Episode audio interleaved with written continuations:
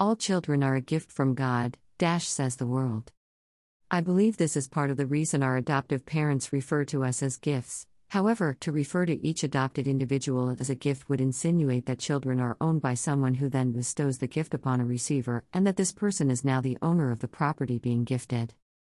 I think people likely mean well, however, sometimes they don't understand the layers and depths of their words when explaining and exploring the different dynamics of the adoption and adoptee experience.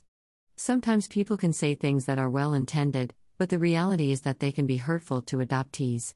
On the other hand, sometimes a little enlightenment on a topic can go a long way. Let me get straight to the point.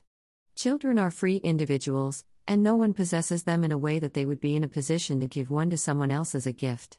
Being your parent's responsibility is entirely different from being their property. Having my own experience with adoption and hearing the experiences of my fellow adoptees for over a decade, Many of us feel as if we are referred to as a monetary possession when hearing from our adoptive parents and others.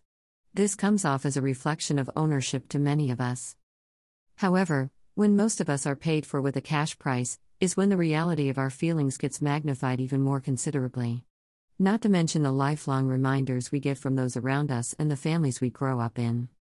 The feelings of being referred to as a gift imply ownership, entitlement, and possession are many ways adopted people feel in our experiences with our adoptive parents and others. I now consider this line of thinking linked to adoptive parent parental narcissism. Nevertheless, as if feeling this was not enough, many adoptees are expected to celebrate Gotcha Day or Adoption Day and referred to as a gift as if the loss we experience before we are adopted does not count for anything. I will be writing about this soon. We are expected to feel thankful and grateful that our adoptive parents took us in when our biological families did not want us. Assuming that an adopted child or adult should be more grateful and thankful than a biological child can be an epic failure in acknowledging and recognizing what that person had to experience to be adopted, to begin with. Expecting us to be more thankful or grateful than another person on earth is an unrealistic expectation placed on us. Our biological connections matter to us, and presuming that their loss doesn't exist causes tremendous grief and pain for the adopted person, on top of the loss we already experience, and it's not helpful.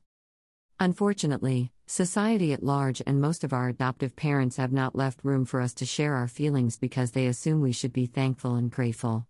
While many adoptees have not come to a place of sharing their true feelings, Many of us are blazing the trailways and sharing how adoption has impacted us and made us feel. I remember as a teen, I would have new friends or a new boyfriend, and my adoptive mom would suddenly act as if she had new friends and a new boyfriend. She would ask questions and want me to tell her everything about them and my life. She rarely had friends of her own, and she never had a boyfriend as she and my adoptive dad divorced when I was one year old. She did not have her own life and lived through me and mine.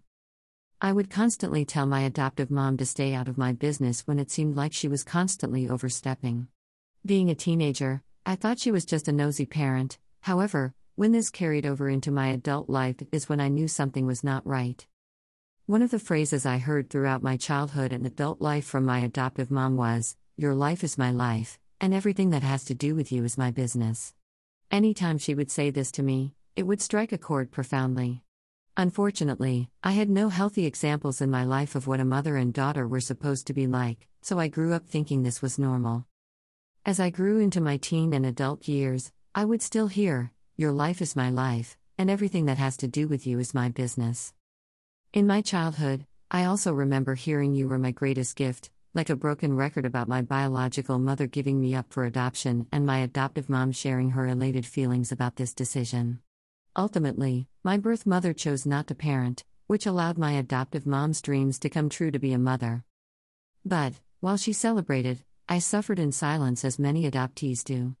As soon as her feelings of happiness came into the conversation, there was no room for my sadness about this woman who was gone, to whom I was very much connected. So while I believe she had no idea how damaging this would be, I am here to share that it was indeed damaging. An adopted person is usually paid for with a cash price, so our sentiments being referred to as a gift will likely be different than a biological child or a child that wasn't paid for with monetary value. It makes us feel like a monetary possession. Yet, too often than not, We're expected to be glad that someone on this earth cared enough about us that they created GoFundMe and received loans from family and friends to purchase us as if that wouldn't impact us at some point in life. I completed a poll on the How Does It Feel to Be Adopted? Page in 2015 asking adoptees if they were okay with being referred to as a gift. I had 378 adopted people respond, with 88% saying that no, they aren't okay with being referred to as a gift. Can we consider this when we speak about adopted children and adults moving forward?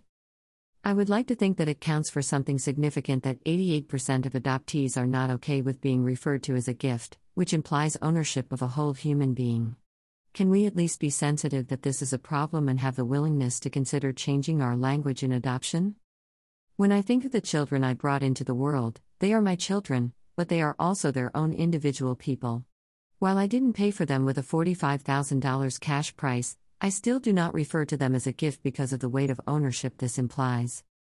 One of the most amazing things I have received was from a friend, Frank Lichtvoet. He shared the song on Children by Sweet Honey in the Rock, and I wanted to share it. I think this song is powerful in so many ways. I would like to think it could be applied to the lives of those who wish to accept, acknowledge, and appreciate that none of us own our kids. They are sons and daughters of the universe and the world itself. Adopted or not, this is a powerful reminder that no one has ownership over another, and no human being is a gift of monetary possession. Can we acknowledge that things ring differently for adopted people? Even with well intended circumstances, adopted people are not okay with feeling like they are possessions and gifts. It's time our language and thoughts match up with this reality. Take a listen and thank you for reading. Love and Light. Pamela A. Karanova. The views and opinions expressed in this article and podcast are that of the author, Pamela A. Karanova. Reproduction of the material contained in this publication may be made only with the written permission of Pamela A. Karanova.